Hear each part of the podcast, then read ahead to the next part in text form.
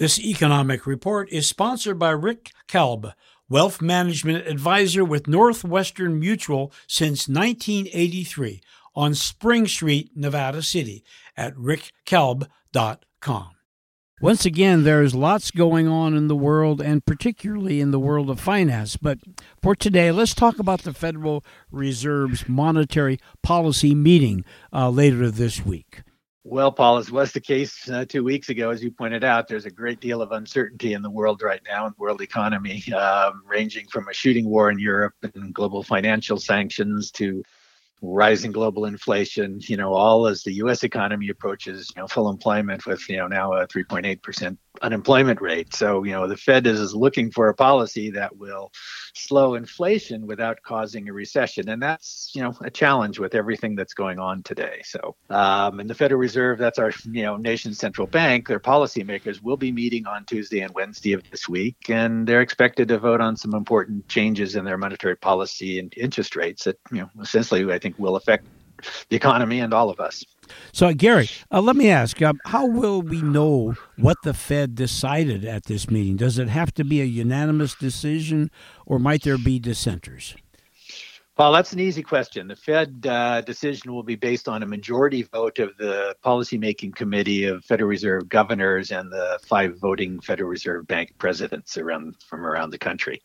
Um, immediately after the Fed meeting concludes on Wednesday, the Fed will issue a press release describing changes in monetary policy that the committee members voted to implement at the meeting, and there there can be dissenters. Often there are. Uh, another part of that press release is the Fed policymakers' projections for economic growth, for the unemployment rate, and, and the inflation rate for 2022 and beyond. And I'll be very interested in seeing that to see how the policymakers expect the economy to perform in 2022 and beyond, given all the uncertainty and risks and challenges they're they're facing. Jerry, let me ask if you uh, have a sense of how the Fed might change policy or interest rates this week.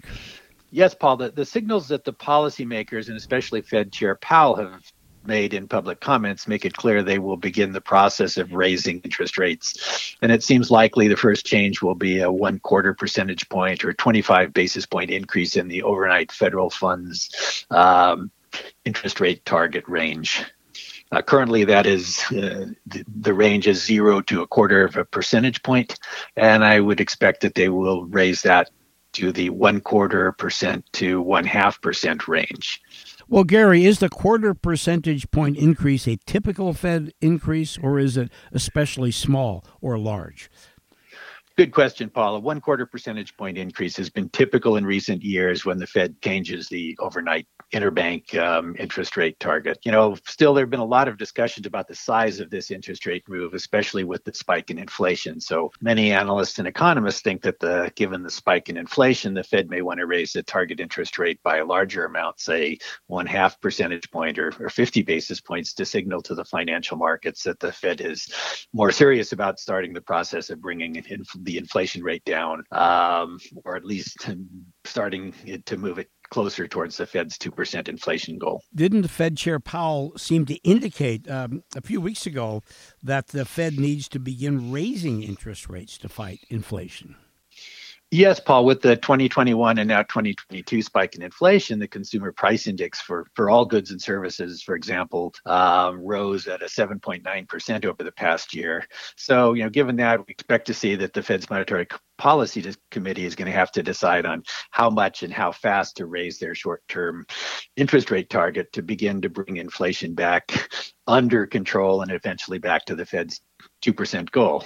Of course, you know, higher interest rates are a key part of that policy, but they also don't want the higher interest rates to cause a recession.